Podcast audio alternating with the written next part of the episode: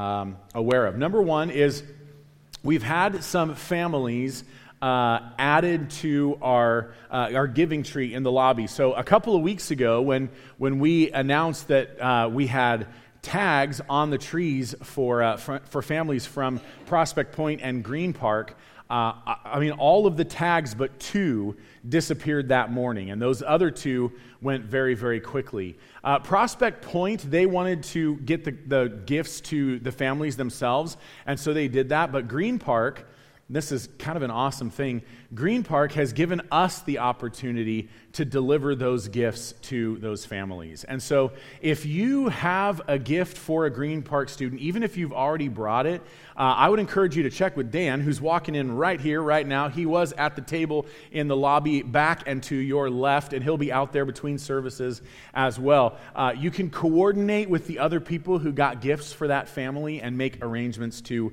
uh, to deliver that to them. I know Dan and Trudy got to do that last year, and we're greatly, greatly blessed uh, by that opportunity. The other thing I want to let you know about is uh, we're going we're gonna be talking about this for the next few weeks because it's something we want to make sure we catch all the parents on and catch nobody off guard. Uh, but we've got a series that's going to be starting uh, for the youth uh, January 14th, and it's a series on Christian sexuality. The, the reality is, um, and I'm not going to go into details uh, right, right here, right now. But um, you might be surprised at the things that our even middle schoolers are, are facing today. And so, um, uh, Pastor Thad came across this series. He had recognized some of the speakers, and they intrigued him, so he started looking into this. And uh, Dr. Preston Sprinkle is somebody who I've heard talk on the issue, and uh, to hear that this was coming from him, I was like, hey, I'm, I'm kind of excited about this. And so, uh, what we want to do is, is there is material for parents and there's material for students. So, starting January 7th, both in the mornings, uh, second hour during the 1030 service uh, in, in the rooms right over here to your right we're going to have uh, the, the quote unquote parent material but we're making that available to anybody who wants to come and, and kind of learn what scripture has to say uh, about the beauty of, of human sexuality and the gift that it is. And we and then starting the um, the 14th the, the students will, uh, will begin this series. Now, uh, it's a little bit of a wonky schedule. The, the youth are going to go kind of three weeks on and then take a break and, and do something that might be a little more uh, light because uh, there's a total of 12 series. So it'll be three weeks on, some time off, three weeks on, some time off. Uh, but what we want to do is we want to make sure that as parents, uh, and just as a church, for anybody who wants to go, you're seeing the material ahead of time, especially if maybe your students are middle schoolers and you might be thinking, hey, there's a night here where we're going to find something else to do because that my sixth grader might just not, not quite be ready for that. I will tell you this though. We did get our hands on a copy of the material that's being taught in middle schoolers. Um, and we're not going to be teaching them anything about the mechanics of sexuality, but the schools are. The schools are teaching them the mechanics of, of these things. And so we want to balance that with a biblical picture. And so while we're not going to be talking about mechanics, while we're going to be talking about uh, the, the, the beauty of human sexuality as given to us by God, uh, we, we just want you, to, want, to, want you to know that that series is coming up. We do have a quick uh, video here, just kind of introing the series that we're going to take a look at now. So join me in watching that.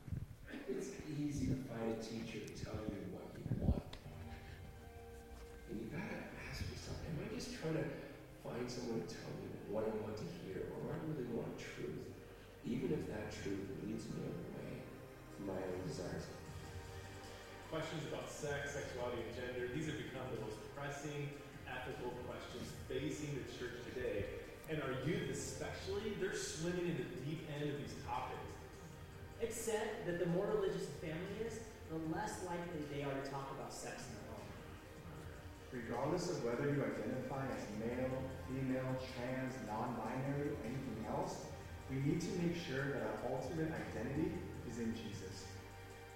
Don't let your past mistakes define you or your future. Every day is a new chance, a new opportunity to make the choice to follow Jesus and live your life with sexual integrity.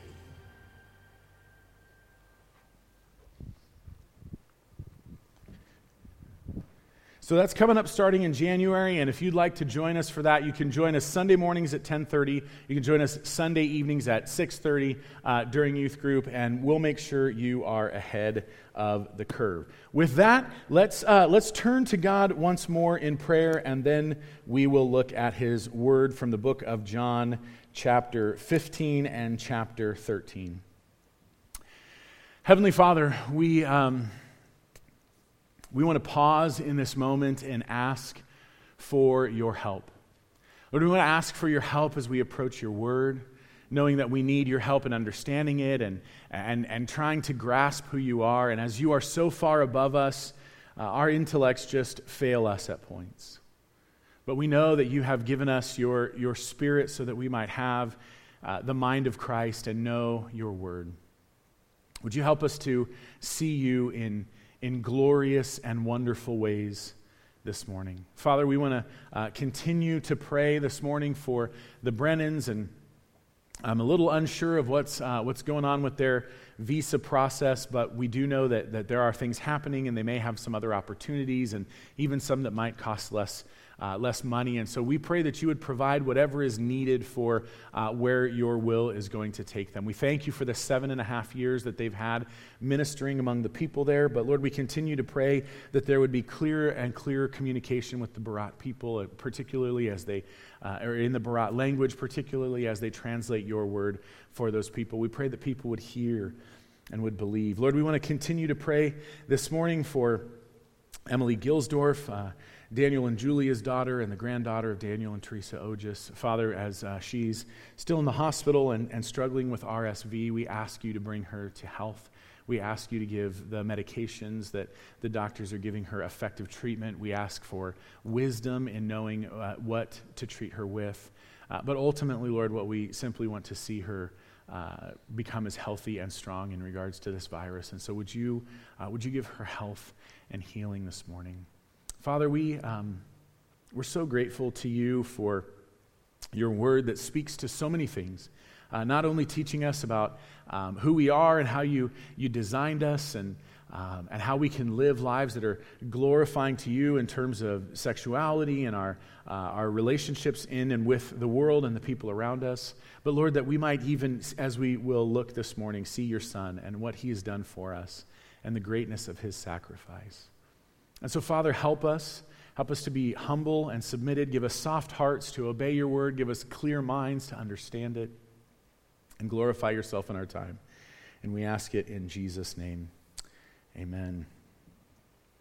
We're going to be looking this morning at uh, John chapter 15, particularly verses 12 and 13. So I'll start there, and then we'll turn back just two chapters to John chapter 13 as well. Uh, Uh, John chapter 15, verses 12 and 13 say, This is my commandment, that you love one another as I have loved you. Greater love has no one than this, that someone lay down his life for his friends. And along with that, John chapter 13, starting in verse 31 and going through verse 35, says, When he had gone out, Jesus said, Now is the Son of Man glorified, and God is glorified in him. If God is glorified in him, God will also glorify him in himself and glorify him at once. Little children, yet a little while I am with you. You will seek me, and just as I said to the Jews, so now I say to you, where I am going, you cannot come. A new commandment I give to you, that you love one another. Just as I have loved you, you also are to love one another. By this, all people will know that you are my disciples if you have love for one another. As we close out uh, this, this Christmas series from the book of John, particularly chapter 15, over the next three weeks, it'll take us through, uh, through New Year's Eve. We're, we're kind of, in, in, many ways, going to get a little bit of a, a three part series about being a friend of Jesus. I think maybe sometimes we, um, we fail to grasp just how significant those words are. That Jesus might be our friend. Luke chapter 2, verses 8 through 14. I, I think uh, you, you have, you'll see these up on the screen. You don't have to turn there. We read this in the account of Jesus' birth. In the same region, there were shepherds out in the field, keeping watch over their flock by night. And an angel of the Lord appeared to them, and the glory of the Lord shone around them, and they were fi- filled with great fear. And the angel said to them, Fear not. For behold, I bring you good news of great joy. And this series we're in this December is called Joyful. We're looking at this joy that Christ has left us. We saw over the last couple of weeks what Jesus says in John 15 11, that these things he has spoken to us, that his joy may be in us, and that our joy may be full. And at his birth, this is what was announced good news of great joy that will be for all the people. For unto you is born this day in the city of David a Savior who is Christ the Lord.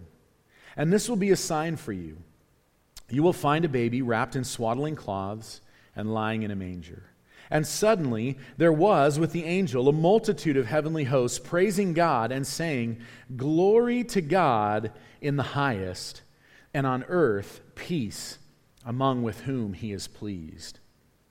Look at the connection of the angel's words glory to God and on earth peace.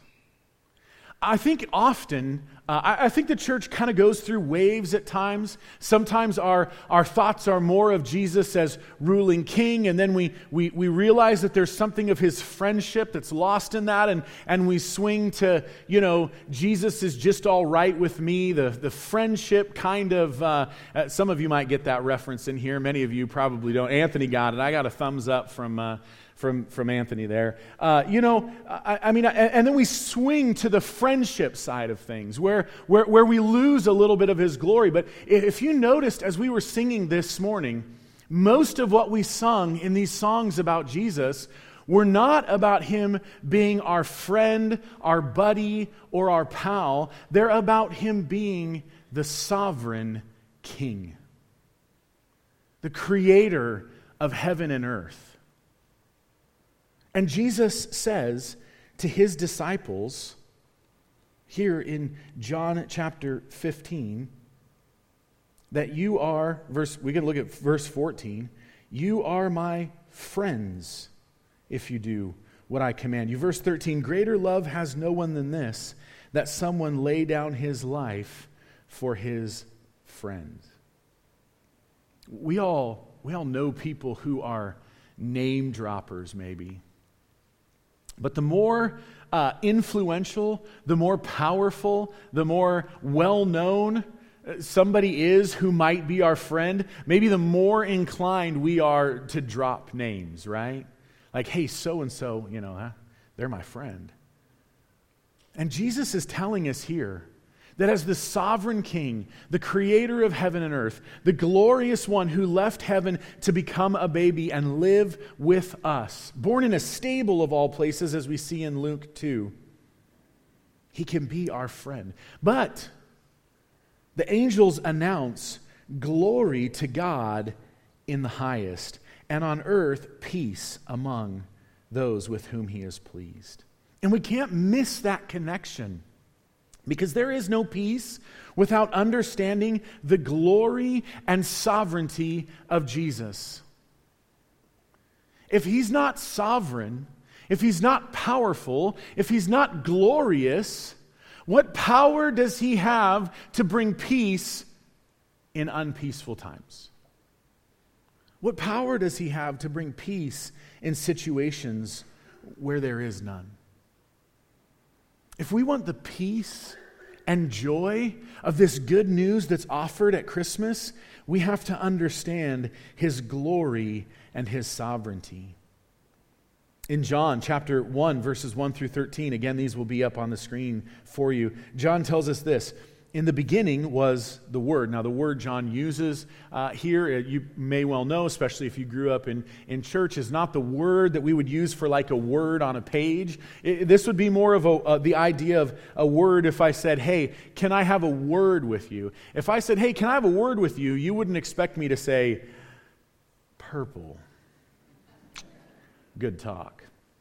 No, you would expect some complete thought to, to come uh, about. You would expect a conversation. That's more the idea of the word in John chapter 1. But Greek philosophers, they loved to sit around and debate what was the word. What was the thing that caused all other things? What was the starting point of everything that exists? And they called this thing the Word. And John tells us, maybe drawing on some of those thoughts in the culture, he said, In the beginning was the Word, and the Word was with God, and the Word was God. He was in the beginning with God. Now, uh, obviously, God here is a reference to God the Father, and the Word is a reference to God the Son, Jesus. But notice what he says in verse 3 All things were made through him. Not most things, not many things. And just to be clear, John clarifies for us what he means by all things when he says, And without him was not anything made that was made. Jesus was not created by God, who then created everything else. He is the eternally existent Son of God, the one who caused all things. In him, verse 4, was life, and life was the light of men. The light shines in the darkness, and the darkness has not overcome it. There was a man sent from God whose name was John. This is John the Baptist, not John who wrote the book. He came as a witness to bear witness about the light, that all might believe through him. He was not the light, but, to came to bear, but came to bear witness about the light.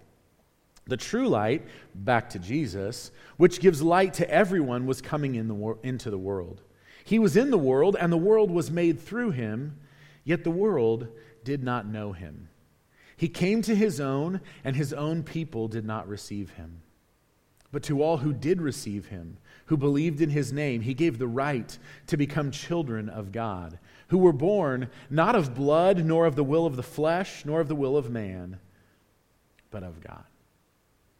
And so we see this announcement of glory to God and peace to men. And that peace, that joy, it comes when we begin to understand that this baby was no uh, ordinary baby. Not even just a, a, miraculous baby. He was, he was extraordinary. He was God eternally who became one of us.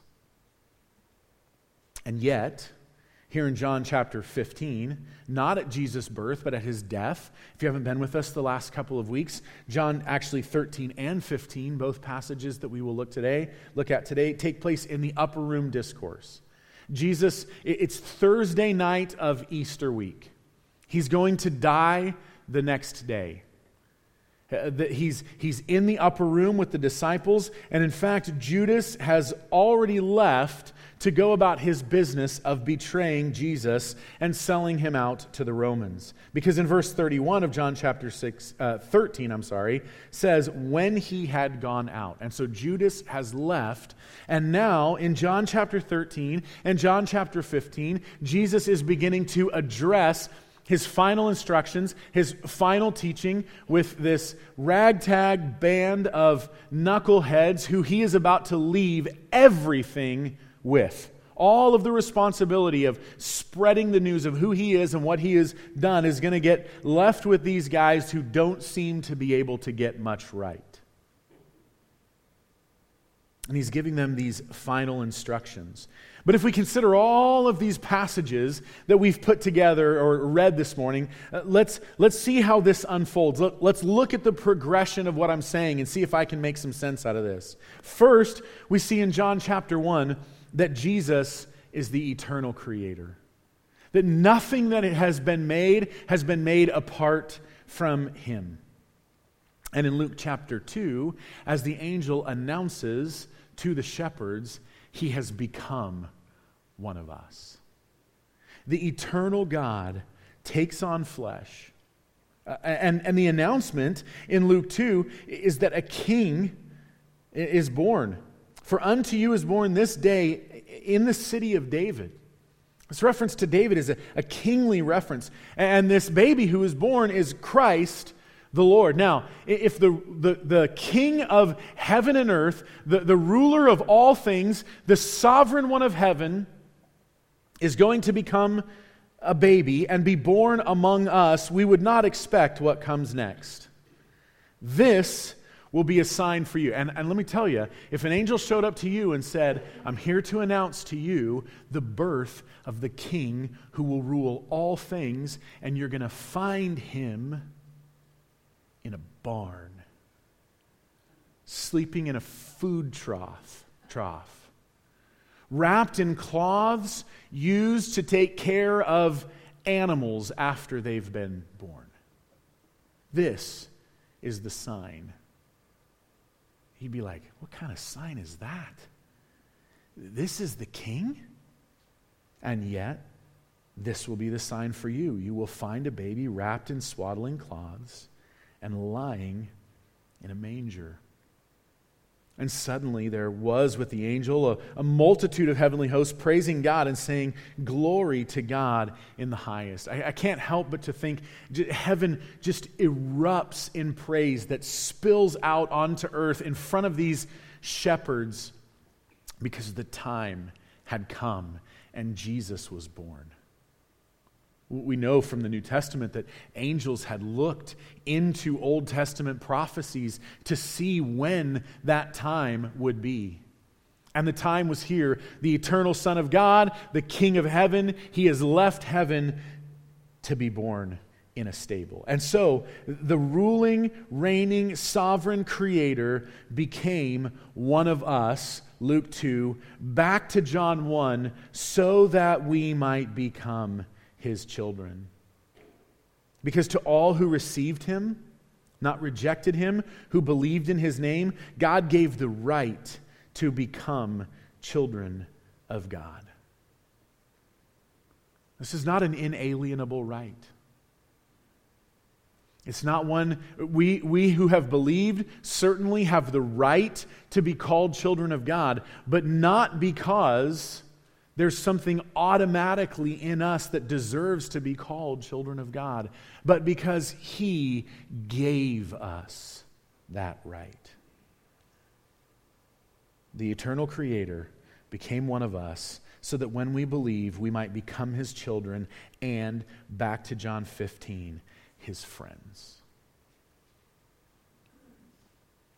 When we hear those words, that we are his friends, that he lays down his life for his friends, we should marvel that we would be called friends of God.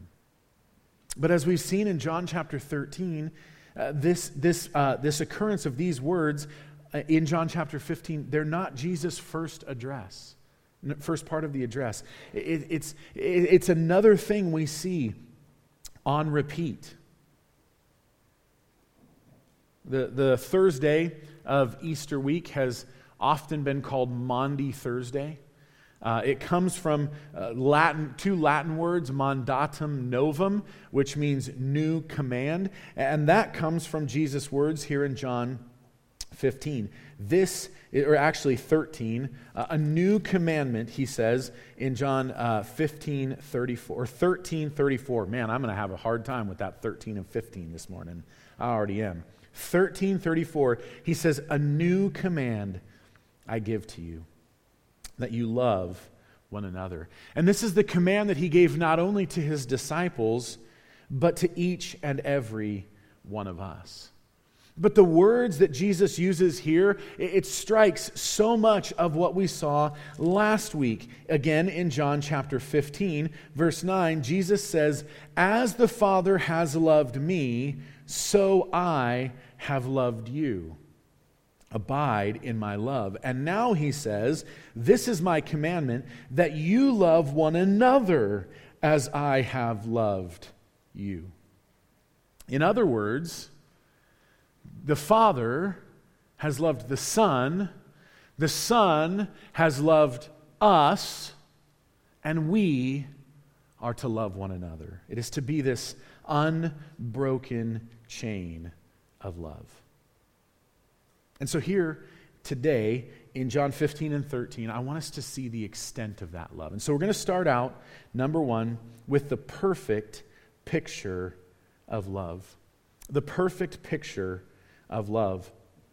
Again, in John chapter 15, we're going to look at verse 13 first.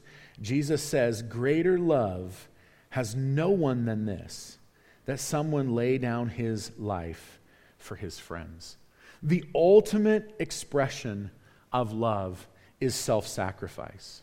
We saw this uh, last week and the week before in, John, in 1 John chapter 3, verse 16. And so we saw that even 60 years after these uh, events of John 13 and 14 and 15, as John writes 1 John 60 to 65 years later, this is still on his mind. And he tells us there in 1 John 3:16, "By this we know love, that he laid down his life for us." And we ought to lay down our lives for the brothers. John is seeing this connection. He's remembering those words, this new commandment that we are to love one another and that there is no greater love than one lays down his life. And so he says, as, the, as Jesus, our Lord, as the Son, laid down his life for us, we ought to lay down our life for the brothers. And this is exactly what Jesus is about to do.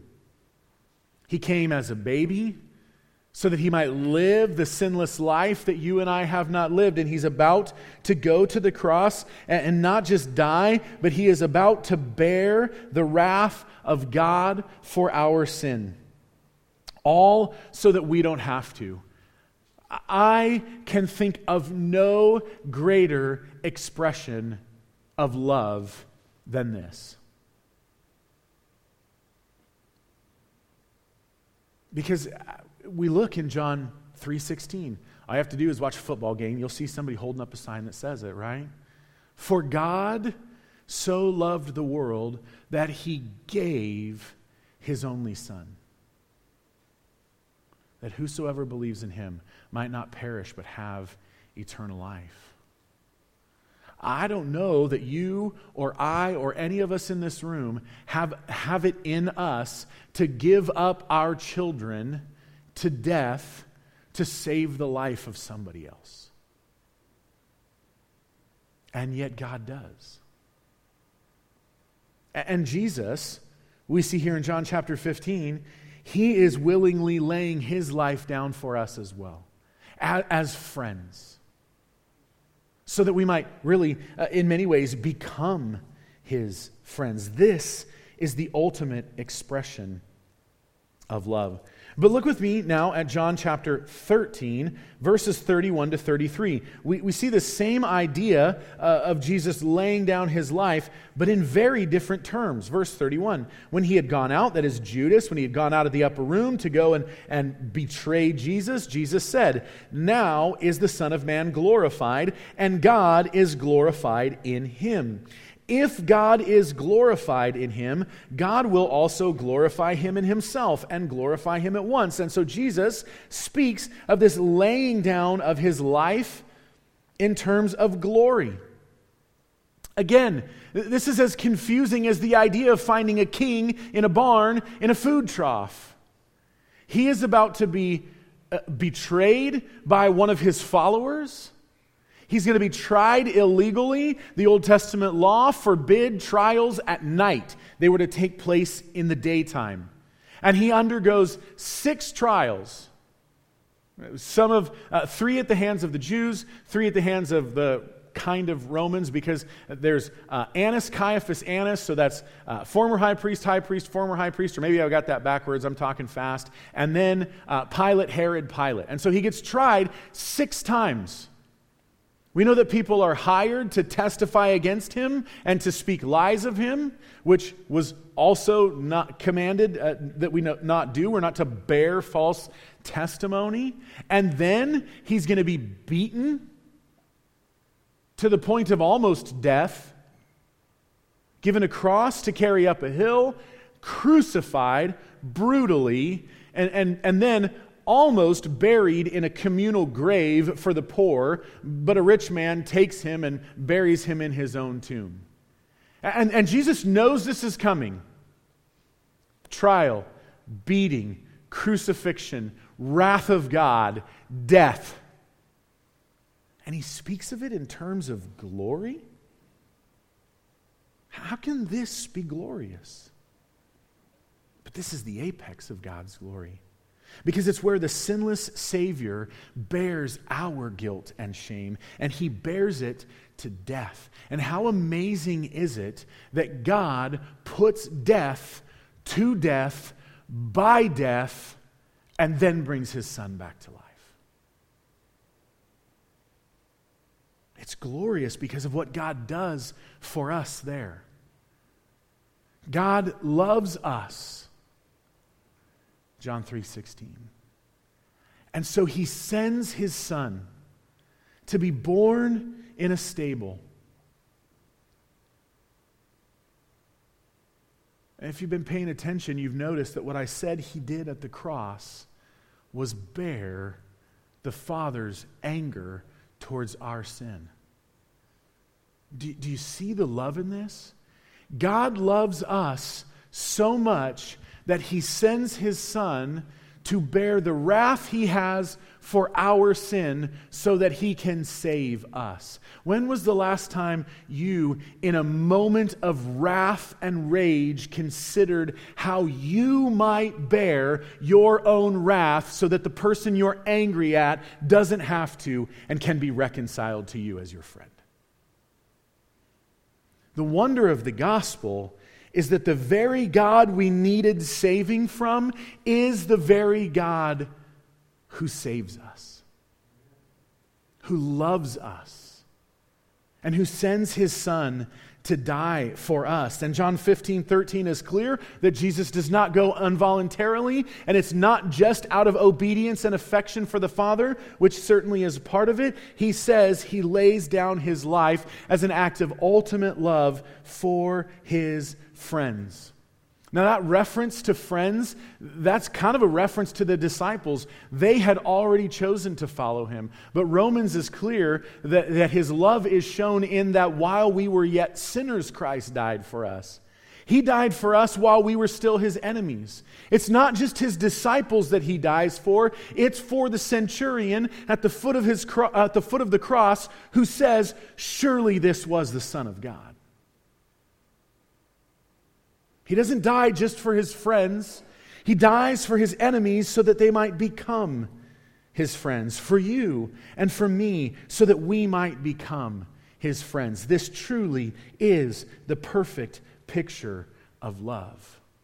And for those of us who have believed, the response, number two on your outline, is the present portrayal of love. We, you and I, those of us who have believed, we are to be a a portrayal of the love of Christ for us. And more than that, we're to be a portrayal of the love of the Father for the Son. Look with me at John chapter 15 again, verse 12. This is my commandment that you love one another as in the same way that I have loved you. And then back to John chapter 13 verses uh, 34 and 35 A new commandment I give to you, that you love one another, just as I have loved you. You also are to love one another. We're to love one another in the same way that Jesus has loved us. The question is to what end? What, what, what's the result of that love? Verse 35 of chapter 13. By this, by our love for one another, all people will know that you are my disciples if you have love for one another. The, the, the, end of our love is so that people might look at us and see our love for one another and love God. At this point, I think we need to be reminded that Jesus' love, the Father's love, is, and I'm to, I say this all the time, I'm to keep beating this drum. Love is action. Jesus' love is action. The Father loved, so he gave. The Son loved, so he laid down his life. Affection is feelings, love is action. Love does. But notice where this love, this doing of love, is to be directed. It is at one another, with the result that everyone will know that we are his disciples. Sometimes I think we get this confused. Like, if we love the world enough, if we love the people outside of the church enough, then they'll know that we are his disciples. And I want to be very clear. I'm not saying that we shouldn't love the world, we should. But he's saying here that, that the world knows we are his disciples not by our love for them, but for our love for one another.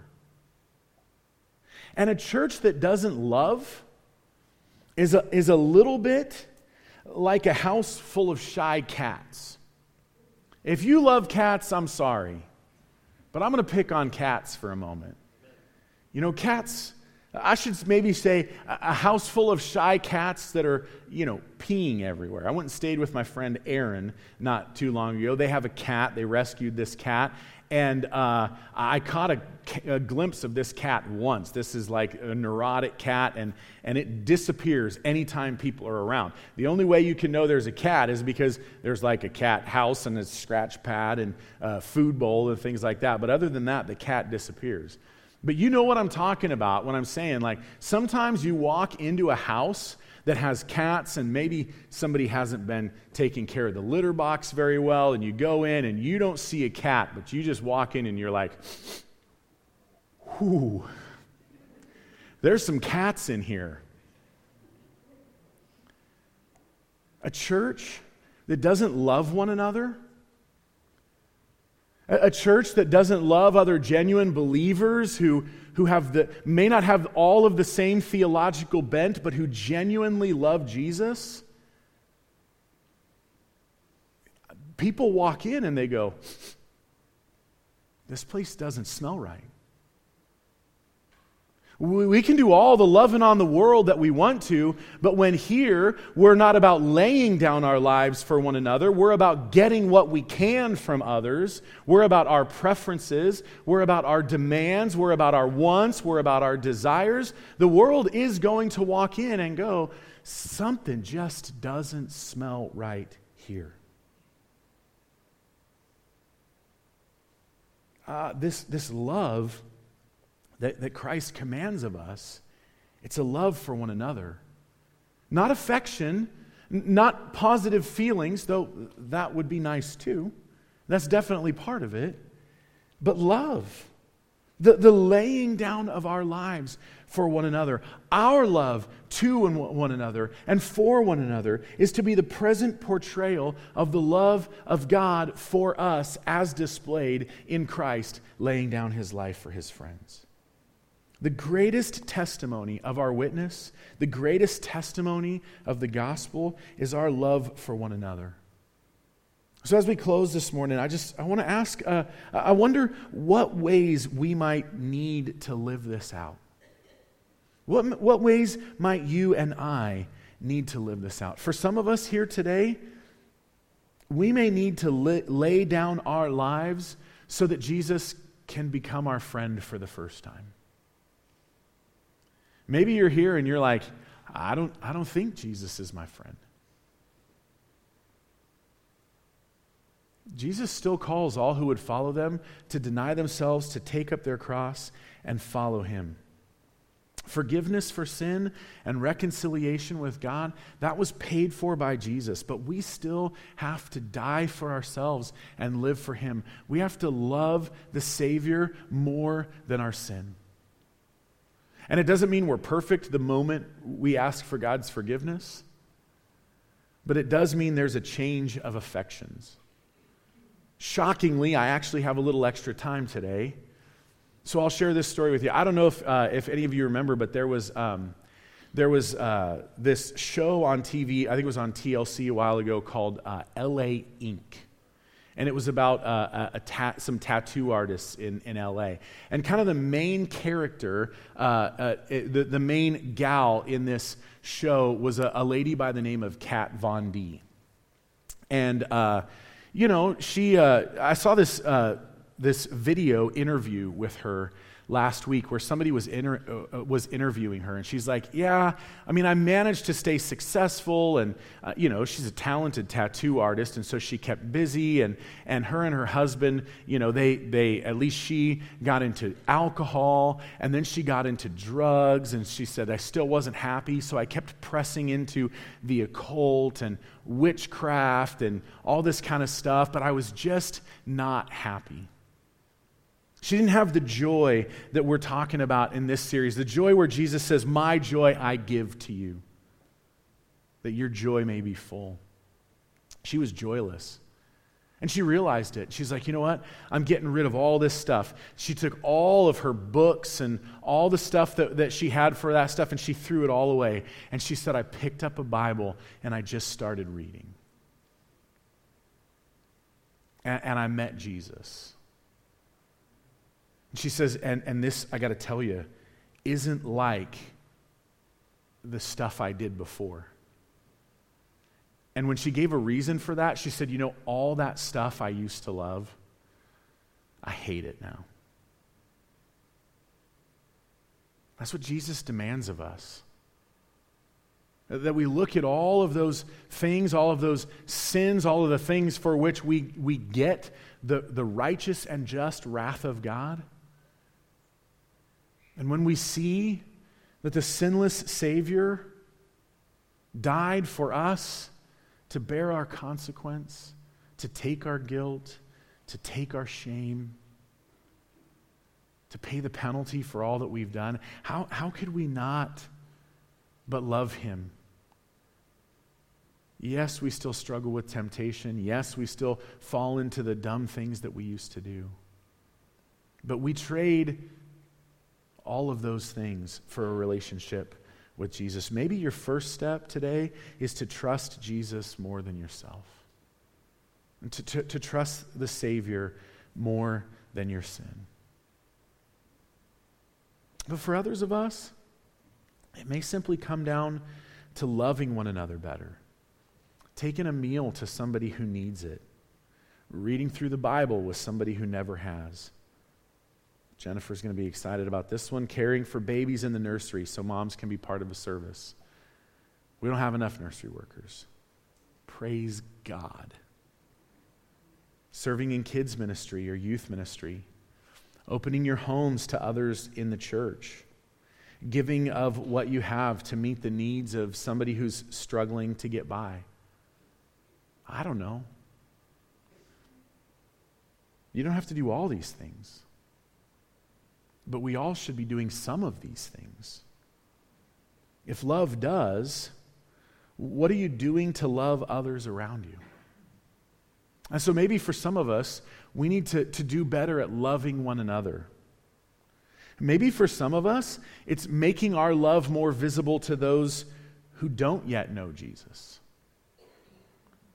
Because what's implied in Jesus' words here, that by this all men will know that you, that you are my disciples if you have love for one another, it assumes that we're posturing ourselves in places where people who don't yet know Jesus get to see us love one another.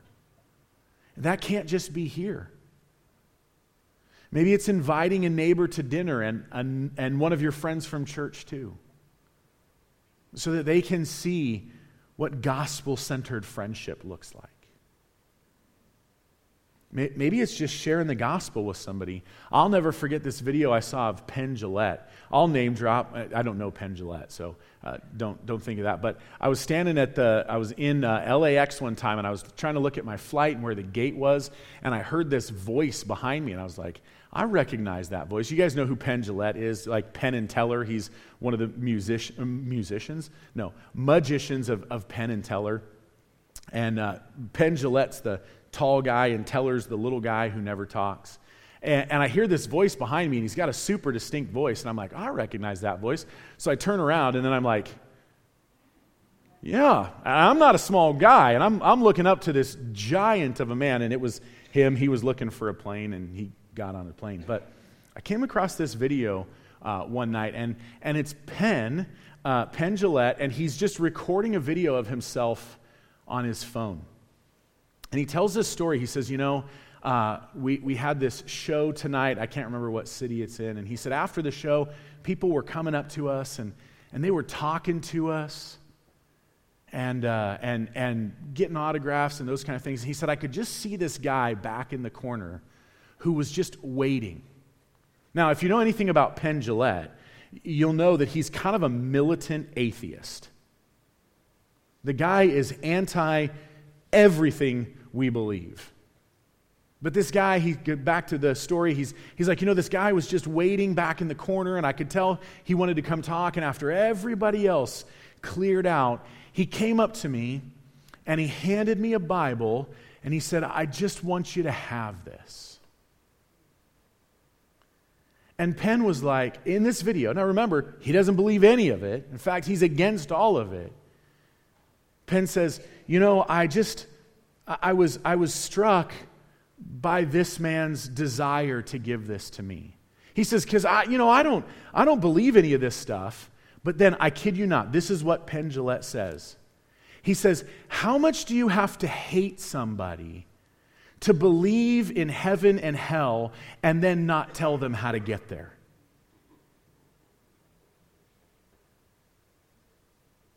He says, What this guy did in giving me this Bible was an expression of his love for me. Maybe sometimes our love just needs to be visible enough and in places where people who don't know Jesus yet can see it. Because how much do you have to hate somebody to know that there's a way to get to heaven and not tell them? I mean, Penn nailed it. We, we got to follow the example of Jesus and the command of Jesus to love one another and those who aren't yet part of our one another, who we want to become part of the one another, which brings us back to Christmas. What an act of love that Jesus would be born in such a humble way, all so that he could lay down his life so that we might become his friends. Heavenly Father, thank you for your love for us in sending Jesus. And Jesus, thank you for your love for us in laying down your life that we might become your friends. Lord, would you help us, especially maybe, maybe any among us who, who have not yet become your friends, would you Grant them faith to trust you and your sinless life and your death in our place to secure our forgiveness. But for those of us who, who have loved you, who have become your friends by faith, would you help us to love one another? Would you help us to lay down our preferences? Would you help us to think first of how we might love those around us rather than be loved by those around us? Would you make Trinity such a radical place of love that in our seeking to love one another, we all have our needs met and our hearts and our souls cared for? And would you help us to love those around us who, who aren't yet part of the one another? Would you help us to, to love one another visibly and publicly enough and to love them enough that they might see our love for you and see our love for one another and see the ways in which you're transforming us and making us into the people that, that we aren't naturally on our own. Would you help us to show your love to everyone we come in contact with? Would you help us not not to think lightly about this baby that was born for us uh, on Christmas, whatever month and day of the year that was when he was born. We celebrate it now. But may we never be lost that the glorious King of heaven humbled himself and was born in a barn to live like us to die for us so that we could eternally be your children and friends. And may that drive us to not only friendship with you, but may that drive us to a humble, reverence and awe and wonder and submission to you as well. And we know that all of this, as you tell us, is so that our joy may be full. May we experience that joy, knowing your sovereignty and your glory this Christmas. And we ask it in Jesus' name. Amen.